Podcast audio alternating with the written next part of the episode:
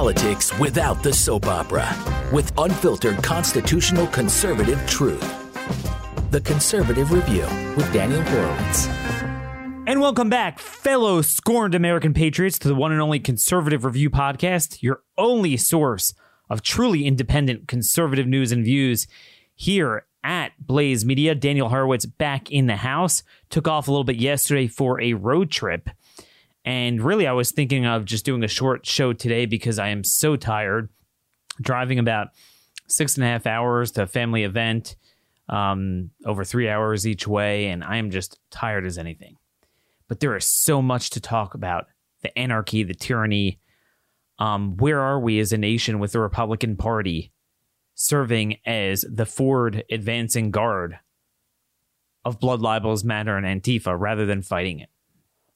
So I was thinking as I was driving, it's been quite a while since I've really driven anywhere.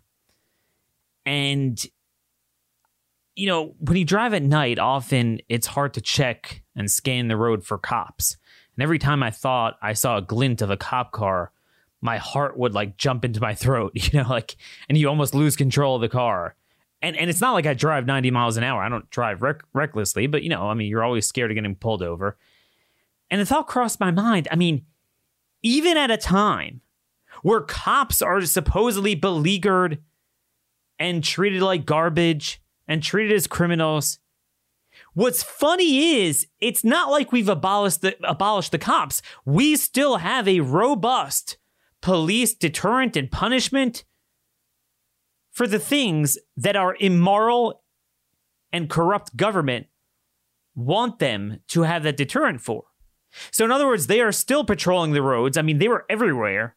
If anything, it wouldn't surprise me if if there's going to be an increase in cops on the roads because they can't patrol neighborhoods and do their core job of protecting uh, us against violence and maintaining order. But we do have a robust police force. They're going to be used to enforce diaper wearing on our faces and other uh, corona fascism they're going to be used to enforce um, the new edicts against self defense. And I was thinking, we are literally at a point where the reverse Jim Crow is so evident that the cops that are so weak when it comes to dealing with the worst insurrection domestic violence ever suddenly will be made to be strong when it comes to you and me. Yesterday, there was truly an unbelievable story I saw as I was on the road out of California. I'm sure a lot of you have seen it. Um, where is this here?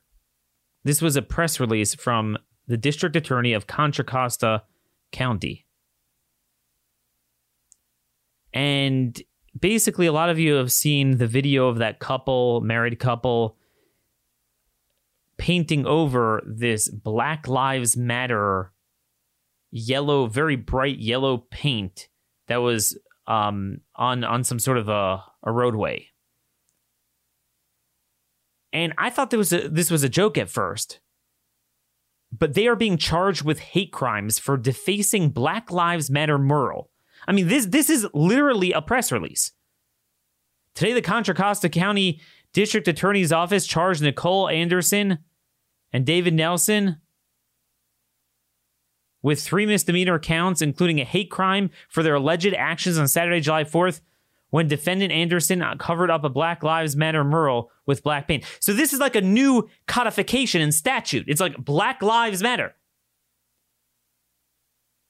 A civil rights violation, vandalism, and so the three charges are uh, violation of civil rights, vandalism, and possession of tools to commit vandalism or graffiti. Now, folks, it would take a PhD to figure out how much graffiti has been placed on, on our nation's streets the last month or so. All of it going undeterred, unpunished. The vandalizing, I mean, taking statues down, uh, private property, public property, the lynchings, the, the, the mob rushing of cars unprosecuted people, unless they usually unless they wind up shooting someone, then we go and usually they're they're charged. But otherwise, anything short of that, nothing. But if you vandalize the vandalism, if you graffiti the graffiti, then you're not only charged with vandalism, but a civil rights violation? I mean, do we have this? If I were to paint White Lives Matter or All Lives Matter or Blue Lives Matter or Jewish Lives Matter, that is suddenly indulged by a city government, a, county government, to the point that you you're the criminal if you go and and try to erase that. Now, some might say, well, uh, you know, the city gave them a permit to do it. But that in itself is a question. Since when has a government ever tilted the playing field and indulged and endorsed a specific political organization with a specific political and racial agenda, even without the violence and hatred and the neo Marxism and the anti Semitism, much less with it? When has the government ever done that? At what point does this not rise to the level of a national religion that violates the Establishment Clause of the Constitution, especially according to the left's uh, interpretation of it? I mean, this is endorsing a religion. You must obey through the through the laws now. You must obey a private organization. And again, t- two important points here. Number one, you can have a permit to paint something on like a side of a building or a sidewalk, but to have, I mean, I'm sure you've seen it, this bright yellow letters on a prominent street like that, and a racial message of a specific political organization. Sometimes it's a picture, it's a picture of the community or something. You get a permit for that, and they they indulge it as a city. But but but this would they have would they have done that for White Lives Matter, Blue Lives Matter? That's the point. And likewise, let's say someone would have done that and another person would have come and a group, let's say, of black individuals would have erased a Blue Lives Matter mural. Would they have been prosecuted for civil rights violations, much less vandalism? No. This is reverse Jim Crow. It's that simple. Everyone knows they would never do this if the shoe were on the other foot. And as I've said before, the dream of Dr. King was that everyone would be treated equal was that color should never matter. We now live in a society where color matters more than it's ever mattered. Now, some might say, well, no, uh, they've been persecuted beyond belief. So this is different. It's it's okay to somehow have the city endorse this private organization, this movement, and this racial agenda more than anything else. Here's the problem with that. If we're going to bring up 100, 150, 200 year history suddenly now, when there's no evidence that there's greater, you know, racial violence against blacks, if anything, it's the other way around. What about Jewish lives matter? And the, the reason why I bring this up is this we have empirical data on this. Jews are, according to the FBI and other data, Jews are 2.7 times more likely to be a victim of a hate crime than blacks. 2.7 times more likely. It's according to a report issued by the Anti Defamation League. 2019 saw the highest number of nationwide anti Semitic incidents since they were tracking it over the course of 40 years. There were a total of 2,107 anti Semitic incidents It was a 12% increase over the previous year. In 2018 already, the FBI reported an increase in hate crimes.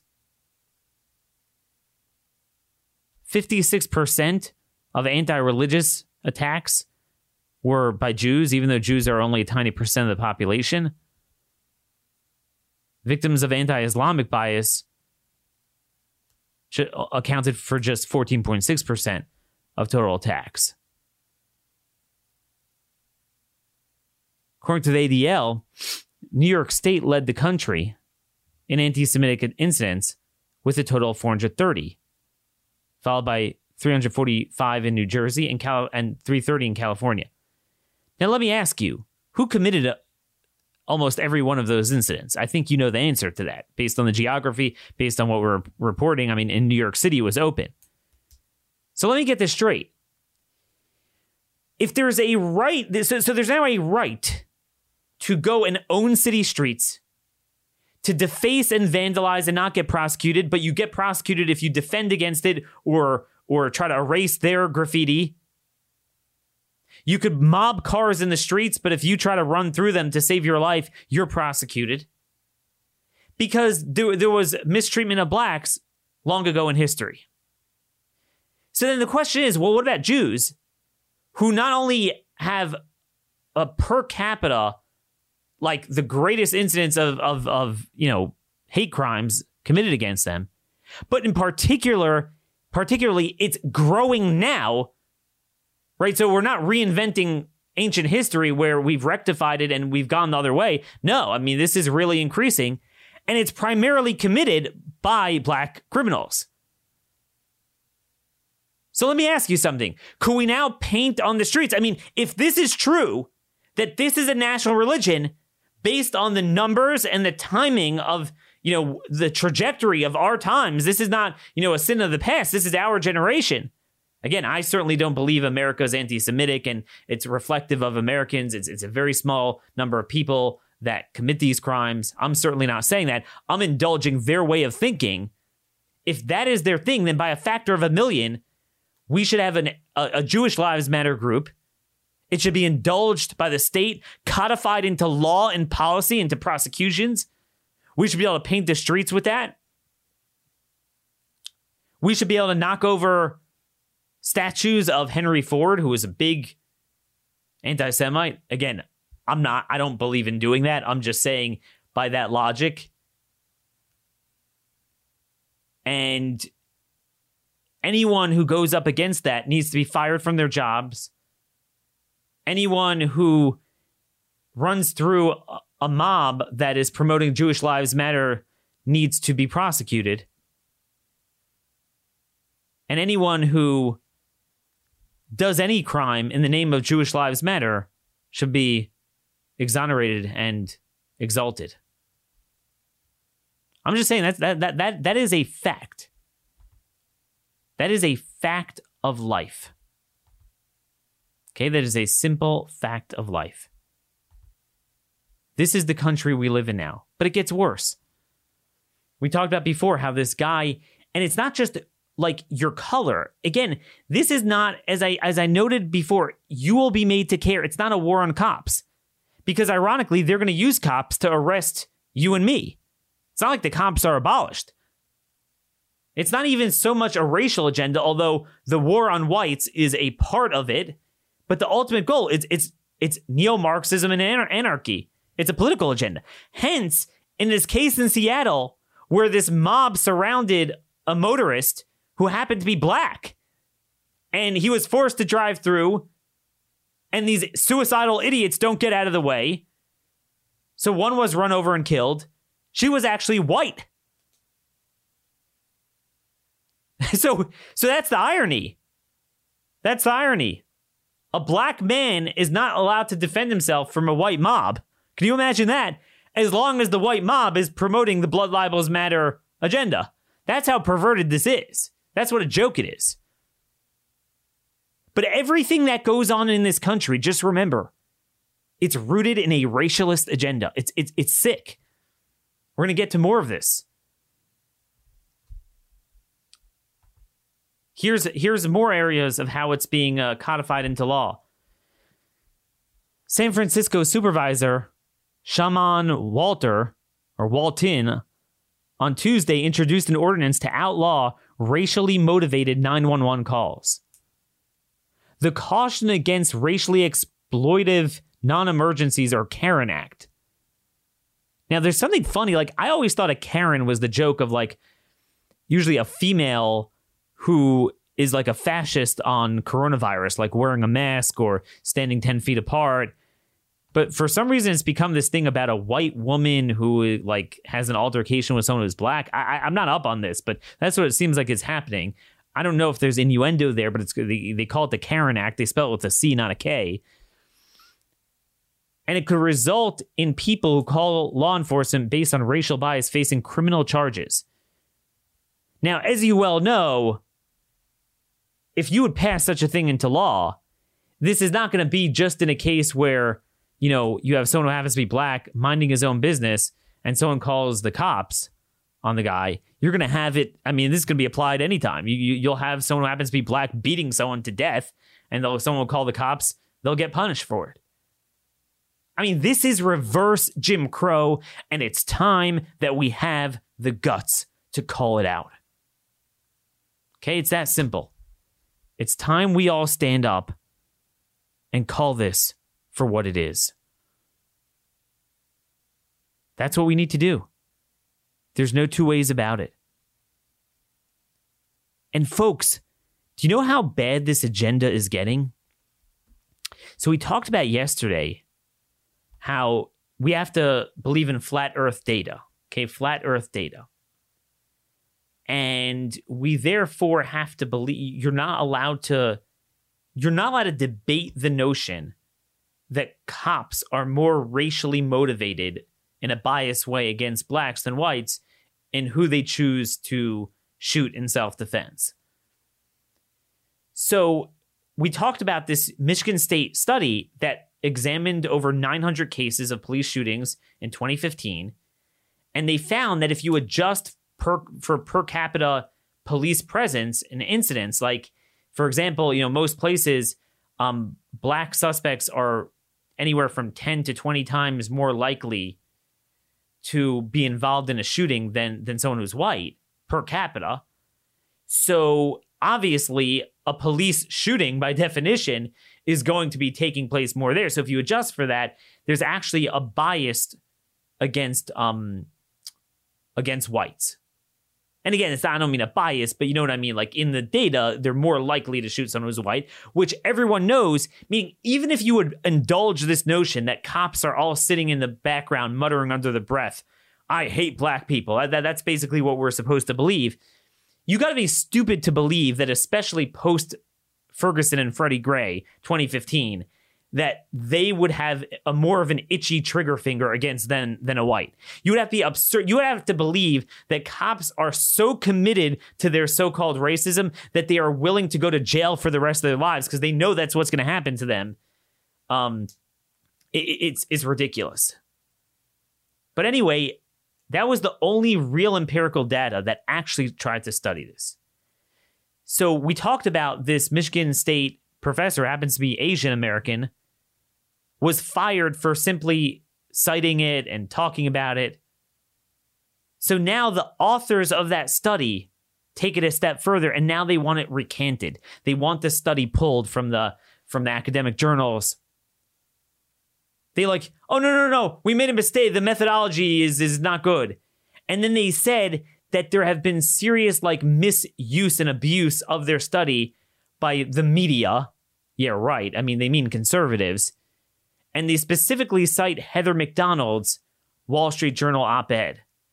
So, a day after I cited it, um, on June 2nd, Heather Mac Donald wrote um, an op ed, The Myth of Systemic Racism and Policing, in the Wall Street Journal, and she cited that study. Now, here's the problem with that. So, we're to believe this was just some sort of academic epiphany. Man, they, they just happened to realize, yeah, you know, our methodology was great. It's not really what we meant. It's being taken out of context. We're more talking about white, you know, the color of the cop relative to the color of the suspect, not so much in totality whether police are, you know, uh, more likely to shoot a black than a white. That's basically what they, what they were saying. Even though I have a direct quote from them, I mean, whether it could be they spent more of their study on that, but their their conclusion on on that part of it was was clear as anything. They said blatantly, if anything, there is more of a bias in the data, uh, you know, showing police shooting whites. I mean, they they say that straight up. I have the direct quotes in there, so there's no misuse of it. Uh, Heather Mac Donald wasn't misusing it. Tucker Carlson, whoever else used it, they were not, not misusing it. But there's also an important thing here to remember. Heather Mac Donald cited this in an op ed in National Review on July 31st, 2019. Okay, and you know, th- this is an obscure study. There aren't too many. There aren't too many people that write on crime, especially in 2019. I mean, it's basically me and me and Heather Mac Donald, Rafael Mangual, a couple other people. Very few people wrote on crime, um, in general, and focused on that issue. So, you know, if you're a Michigan State, you're going to get your Google alerts. You're going to, you know, if you're these researchers, your name's going to come up. It's going to be a big deal. You're cited, and and and if you are so like you know, oh my gosh, it's not what I mean. It's not what I mean. You're getting the wrong idea. You would have contacted her. And, and to my knowledge, I, I don't think there was any uh, concern expressed to Heather Mac Donald a year ago when she cited this. I think we all know it's the same cancel culture that got the professor fired for merely citing it, forced these guys to say, holy heck, we wrote this study. We better do a mea culpa. Like, like a Al Qaeda, you know, those old Al Qaeda hostage videos where Al Qaeda would capture a Westerner and force them to denounce the West. That's kind of what it is. I mean, this is sick. We can't run a country like this.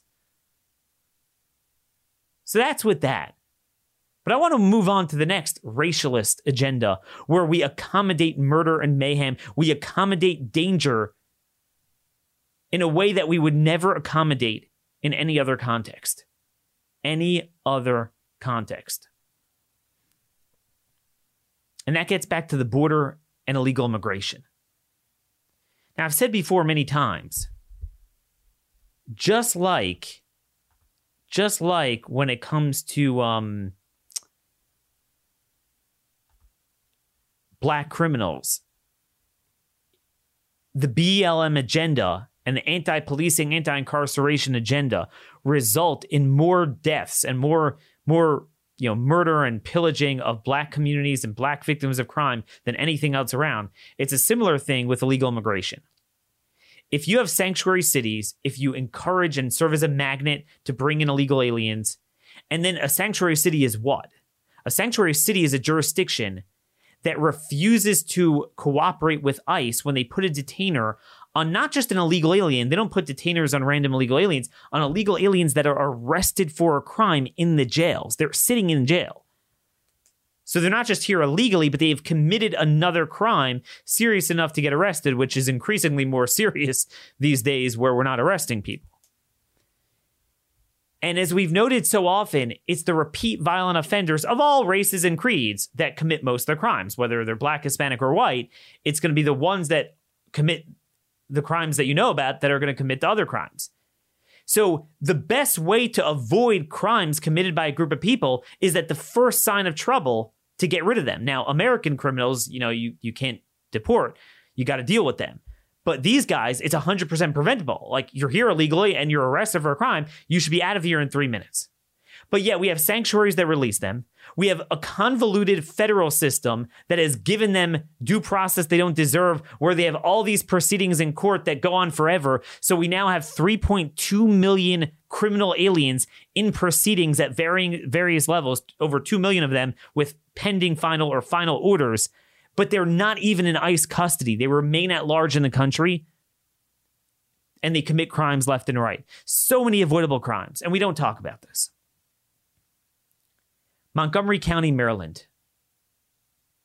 You know, long before you had autonomous zones in Seattle for American criminals to destroy, you had Montgomery County, Loco and Moco, as uh, Ken Cuccinelli calls it, where that, that place has basically become a cesspool of MS 13 rape and murder. Child rape in particular. We've seen a lot of that. Tons of, I, I, I must have reported on over a dozen cases from Montgomery County. So the Washington Post reports you have this case here. Six suspects now.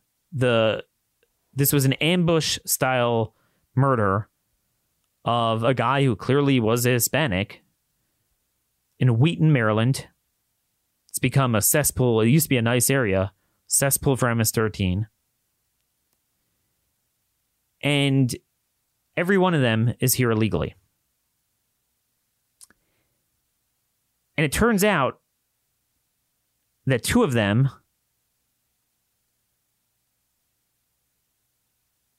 Orlenia Orlenia and Oxala Jai Lopez Yabadabadu are subject to final orders of removal issued by an immigration judge when they fail to appear for their removal hearings, according to an ICE spokeswoman I emailed. So that means that they should have been removed before this murder was committed. They weren't removed because basically it takes forever to get rid of them. How hard is it when Republicans had control of all three branches for them to have created a simple law, which really is, I mean, it's not the current law, but the Constitution would allow the president to do it, in my view, even without statute. But the current statute only allows expedited removal if you were if you were here for, in the country illegally for less than two years, meaning ICE grabs you and you're out. There's no immigration judge. There's no you know ten years of a process. You're out, which should be the case. Remember, due process is only if we're trying to criminally convict you to to to detain you and, and lock you up in, a, in an American prison and convict you. But if we're just saying, hey, you broke into our country, even if you didn't commit a crime, you, you know, you, goodbye, we could do that anytime. Now, it, it took a while to even apply this for the two year level. Trump finally applied it. But I've been saying that we should have a simple rule that at least if you're arrested for another crime, you should be removed without any process, whether you're here two years, five years, or 10 years. And that would have prevented this. These people would have been removed. Folks, there are 3.2 million known criminal aliens in this country that have already been bad enough to be targeted by ICE for removal, but they remain indefinitely in this country, just undetained right? ICE only has like 30,000 people detained. There's three over 3 million undetained. And God knows how many criminal aliens they ICE never kept track of. There are only about 5,500 deportation officers. Think about that. So we are needlessly sitting on some of the worst MS-13 criminals from the the worst garbage from from other countries in the millions like American criminals, we can't get rid of them, right? And, and, increasingly, we're barely locking up them up. There's a limit to what we can do. These are 100% preventable crimes. Thousands of murders and rapes and robberies and, and drunk driving every year because these people remain at large. How hard is it to unite a party behind a, a simple proposition that we should not harbor in this country other co- countries' criminals? It's not a rip on any other any country. I wouldn't blame any country for not wanting to keep American criminals living in their country committing crimes. But nothing. The other thing is, it turns out that four of these individuals were resettled as UACs, unaccompanied alien children, meaning we treated them as refugees. Those of you who are new to the show, we haven't talked about immigration in a while. We, we talked about it all last year and many years before that. But these are people who self traffic. They're trafficked by their own family members to get here illegally. And they abuse a statute that was designed for unaccompanied, meaning people that are victims, quote, a, a, a victim of a severe form of trafficking. That's what it says in the statute. They are to be resettled as refugees, which made sense. These are not victims, these are perpetrators. These people are the biggest factor fueling the recruitment of MS 13 and other transnational gangs in this country since 2014 when the Central American wave started. We have remade our country in the last six years with these Central American teens who are the most violent people on earth coming in from El Salvador and Honduras. Maryland is full of them. Maryland, Virginia. It took until coronavirus to fully shut it off. And I'm assuming it's fully shut off. I, I, I would hate to look into that and find that it's not, but I'm told it is. But in the process, we let in hundreds of thousands of these people. And as, as I've said so often, they're here without any sense of purpose, without it's just helter skelter. They're put in these neighborhoods. They terrorize Hispanics more than anyone else, by the way, both citizen, legal immigrant, and illegal immigrant. And in order, you, the way a gang structure works is that if you're new on the block, you have to show your moxie. So what what prosecutors have have shown in a lot of these MS-13 cases is that the recent arrivals from the border are the most violent because they have to really make a name for themselves very quickly. So they have to really go out of their way to be gruesome and violent beyond belief. But I'm not done with Montgomery County, Maryland. Another case. John Binder, Breitbart. A border crosser released into the United States as an unaccompanied alien child has been arrested for allegedly raping a 12 year old girl. Linder Meza Garcia, an 18 year old UAC who crossed the U.S. Mexican border illegally, was arrested and charged with two counts of second degree rape. By the way, notice it's only second degree rape, not first degree, in Montgomery County. Meza Garcia Lewis reports is accused of sneaking into the girl's bedroom on at least four occasions. In three incidents, police officials allege Meza Garcia and the girl had intercourse. Police said Meza Garcia admitted to having relations with the girl, yada yada. Um, after his arrest on June 16th, the Immigration and Customs Enforcement Agency placed a detainer on him.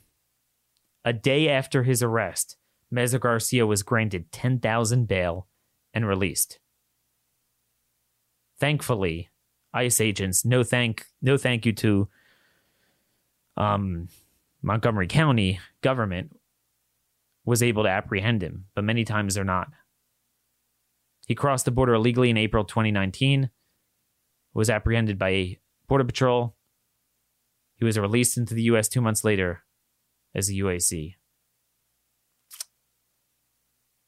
There are so many cases, and the thing is, these people are sent to school. So you'll you'll have like often 18, 19, even even uh, we had a case of 20, 21 year olds being placed in high schools where you have sixth grade girls, and there were rapes taking place. This is happening to America. Would we ever tolerate this if it were white Canadians doing this? No, we wouldn't. We know why we're tolerating this. But again, the sick irony of a racialist agenda, you harm everyone, but you harm people of that race the most. Again, it's the white criminals in a white neighborhood are going to target whites. Black criminals are going to target blacks most often. And Hispanic criminals are going to have access to Hispanic victims more than anyone else. That's what happens when you judge by race and not law and order equal protection under, under the laws. I'm not done yet. Another case a legal alien arrested for raping a seven year old set free in Maryland Sanctuary. Rene Ramos Hernandez, 56, El Salvadoran illegal alien, was arrested by police after a 25 year old woman accused him, of raping her as a seven year old. Now, this was a long time ago. She alleges at least 10 times between 20, 2002, 2003. Um, I don't know why I'm seeing that case now. I think it's an older case, might be from a few years ago, but um, just wanted you guys to see this. Unbelievable. Unbelievable. Oh, I'll tell you why. I mean, the court proceedings are now. Um, because in August 2018, detectives filed an arrest warrant, but it took two years to actually find the guy. Okay? So, could you imagine this guy was running loose in our country? It took two years for them to find an illegal alien accused of child rape. Yeah, it's the same uh, story from uh, uh, Lewis at the local ABC affiliate in Montgomery County. It was, it was two illegals. They, the two cases have nothing to do with each other. One was a, you know, one was a, uh, alleged to have happened years ago when the victim was seven. One was more recently when the victim was twelve. But again, the illegal alien rape culture. It's, it's, it's a huge, huge deal. Huge deal. This Patriot group in North Carolina that tracks, um, that tracks just illegal alien crime, particularly illegal alien rape, which for some reason seems to be a big deal in North Carolina. People have posited theories in the past to me about that. I always wondered, but it seems to have a lot of it. But anyway, this group North Carolinians for Immigration Reform and Enforcement. They have a website, and they report in the month of June, they found 22 illegals with a total of 238 child rape charges and sex crime charges in the month of June alone. I, I mean, I'm at, I'm at a loss of words. I don't know what to tell you guys anymore. This is so utterly insane, yet we don't have a political party capable or not not capable in this case not capable because they love illegal aliens. See, that's the thing in North Carolina, all these North Carolina Republicans like in every other state, ooh, we need them as the ag workers. Don't they work so hard? Yeah, they do, but you know, they have extracurricular activities too, like drunk driving, child rape, you know, things like that too. That's what's often forgotten. So Republicans want it. And where does that leave us? Where does that leave us? We have so much to talk about. We didn't even get to all the virus news today. The craziness with that. But let's see what we can get to. But I want to transition into corona fascism and the latest on that with um, an email from a listener in Wyoming. And he's going to update us on this. But he emails me the following. And I bring this up because you're going to you're going to see why I bring it up because of the nature of the state we're talking about. You know, obviously, I'm living outside of Baltimore, Maryland, and I'm thinking, man, where do I move? It's a hellhole. Well, move to a red state. Well, folks, define for me what's a red state. Find me one because I, I, I don't see one. You would think of any state, Wyoming. I mean, Wyoming should be literally like if if you look at the population density, number of urban areas, Wyoming should be the best state in the country. But this is Wyoming. Hi, Daniel. This is uh, Leon, a listener. Tomorrow morning, I'm making a stand. I work at a gun store in Wyoming where I am forced to wear a mask. All my colleagues support the mask wearing. There is a new town ordinance that all employees and customers must wear them, punishable by a $750 fine. Tomorrow morning, I'm going to refuse to wear my mask. I expect them to send me home or fire me. If they take action against me, I intend to inform them of a lawsuit. I'll be bringing the following one, the mask has made me feel tired and sick, prolonged wearing, eight hours leaves periods where I feel lightheaded and it's difficult to breathe. I end up re inhaling a lot of CO2 and not enough oxygen. In the past, I have fainted from lack of oxygen. This could potentially be a, a real problem if I were to faint while at work and cause injury, which would be at the workplace's liability, as they instructed me to wear the mask. Incidentally, it would be illegal to fire me over potentially risky medical condition. I've experienced hostile work environment from people pressuring me to wear a mask in a manner where I feel uncomfortable voicing my position and haven't been offered any opportunity for compromise, even when I'm wearing it over my mouth but not my nose, which makes it easier for me to breathe. I've been told to cover my nose, which then makes me ill. I feel the pressure is unreasonable, unfriendly, and constitutes workplace harassment. I wasn't informed of side effects of the mask or asked if I have any medical condition that would make it dangerous for me to wear it. If an employer were to instruct their employees to take medication without informing them of side effects, that would be illegal. Prolonged mask wearing is like putting a bag over your head. It can lead to a lack of oxygen and other unknown problems. To fail to inform employees of this constitutes negligence in placing an employee in a position which would be harmful. The law itself is arbitrary and capricious. It isn't backed by science. I'm a healthy 22 year old who is at no risk from the virus and have little to no possibility of passing on. The law oppresses the innocent who don't have and can't pass COVID and it causes real harm and tangible injuries to them. It sets a precedent that we should take the same measures for the flu, which in Wyoming is just as deadly. If we are not going to apply the same law for the flu, it is arbitrary. If we suddenly decide to apply the same standards to the flu, it is capricious. Where do we go for our our refuge, our sanctuary? What is our sanctuary city? Where is our sanctuary state, folks?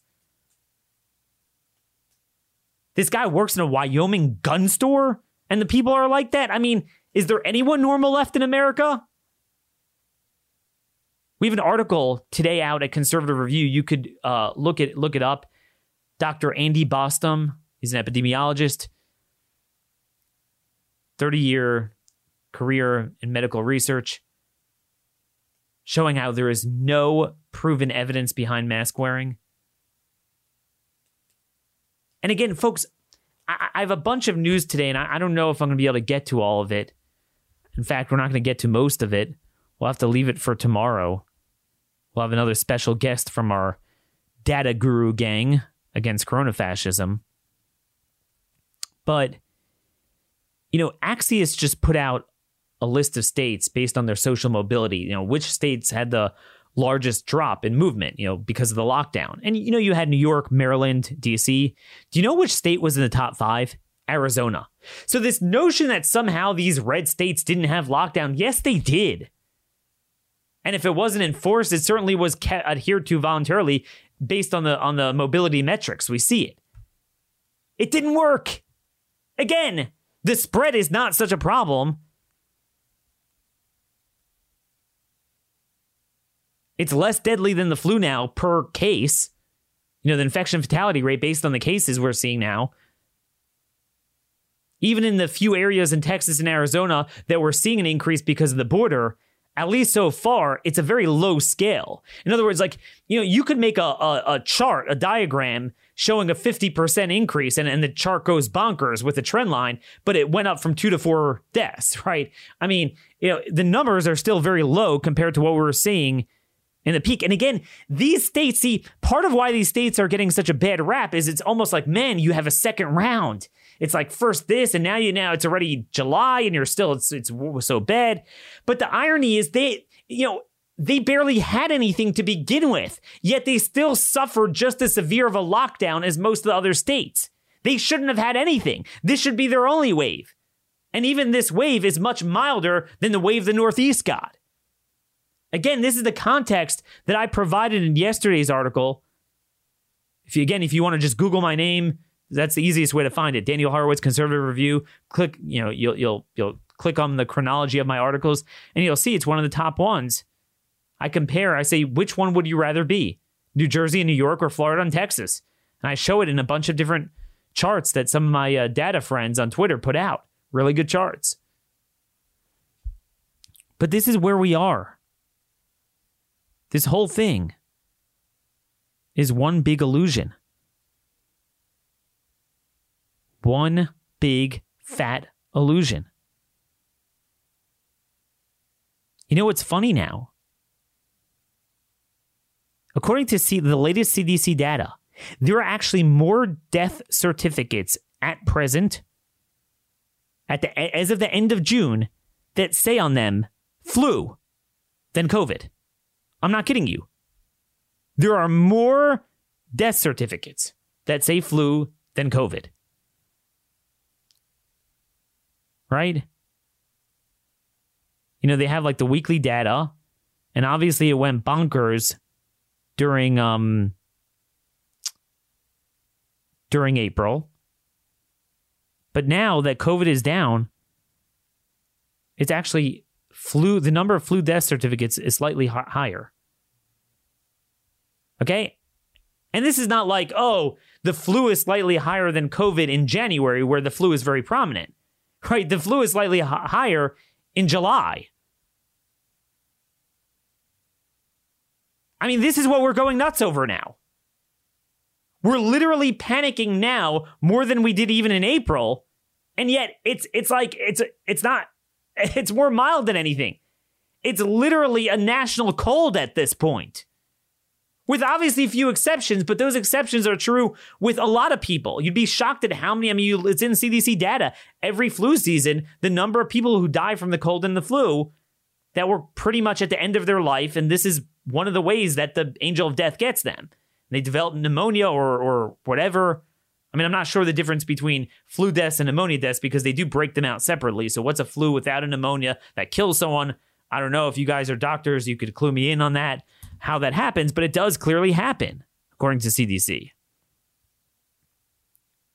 I mean, if this is the new threshold, we're done. Yesterday, okay? The deaths, the number of deaths in Mexico recorded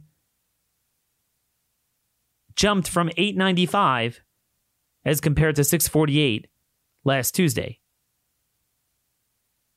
Positivity ticked up of cases from 38.4% to 51.5%.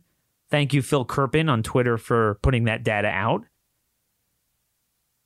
So, gee, it doesn't take Sherlock Holmes to figure out why we have the border problems.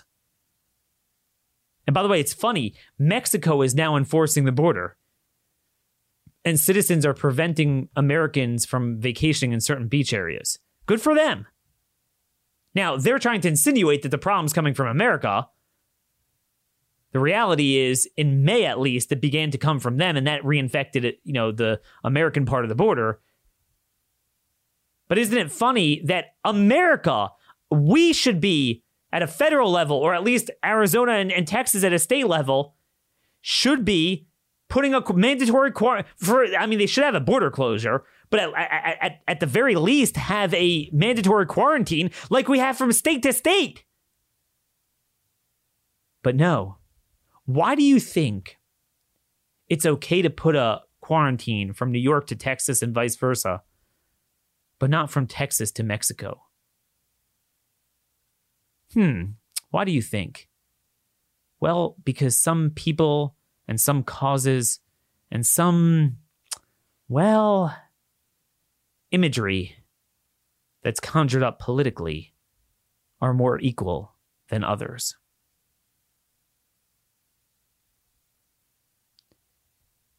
And again, I'm just going through one, you know, a little bit here and there, just some more stuff. But like a lot of people also forget, like, these are Republican governors. They refuse to mention the the the rioting, spreading the stuff, especially in Texas with the Houston Freddie, uh, not Freddie Gray, what's his name, Floyd uh, funeral. They refused to mention the border. They refused to act on it. And and they had a severe lockdown, and certainly in the big cities, they always had it. Even in Florida, where DeSantis was the best of any governor, Miami Dade always had a severe lockdown, and they have the most cases now. It's a joke. Wisconsin's the only state because of the state Supreme Court that actually didn't have it statewide, and they're the best. California had mandatory mask wearing as of May 13th or May 14th, and the cases increased. Do you know that cases among healthcare workers are up 9%? Well, I mean, these guys are almost in hazmat suits. I mean, they're not real hazmat suits, but you know, they they're, like a lot of them have double layers of masks and uh, shields and whatever how, the, how do they get infected? Yes, that's right. Oh, that's right. Because a mask is only for bacteria. And just, you know, having tangible, visible things spraying on you. You know, you don't want to spit into a patient while you're having surgery on them, or you don't want them to spray on you. But microbiology, like a virus, dude, I mean, that's like putting a bee in, in a jail cell. I mean, if you're going to tell me every American is going, or most Americans are going to wear only N95 and only follow the procedures, you know, the the replacing every time and the way you touch and don't store it and whatever of, of healthcare workers, would be one thing. But I mean, we have these cloth, funny looking bandit things. Everyone has their own. It's become all fashion thing now. They leave them in their cars. I know I do. Cross contaminated a million times over. Very few have N95, which is still much larger. The holes are much larger than a virus, but you know, at least you're getting there. But again, even with healthcare workers, they're still getting reinfected. So there's that. I don't have time to read this, but you can look it up. WJXT News. Jacksonville Beach woman, 26, says she was careful, wore a mask, didn't go anywhere, but still got the virus. Gee, Sherlock, yeah. And this is what what concerns me is that it's I, I, we don't yet have full proof of this, but it, it does seem like this. But it's very likely that the more attenuated the potency of the virus is that the more the weaker it gets, the more contagious it gets. It's microbiology, a microevolutionary theory. That's usually how viruses work. hence the cold, goes everywhere. I mean, have you ever tried to say, man, I really tried to avoid a cold? I mean, if you take Zicam early and often, it often works, or at least to push off the symptoms. But it's very, I mean, you can't avoid a cold. You're going to get it. That's that. That's what it is. So, but the more it is, the more they're going to panic. More people have it. Yeah, you idiot. That's the point. You could live with it. I don't know, folks. So much more news on this. I got to run. Um, again, send me your comments, questions, concerns, dhorowitz at blazemedia.com. We're just getting started this week. A lot more headed out. But again, folks, if you think the Republican Party is going to save you, I got a wet market to sell you in Wuhan.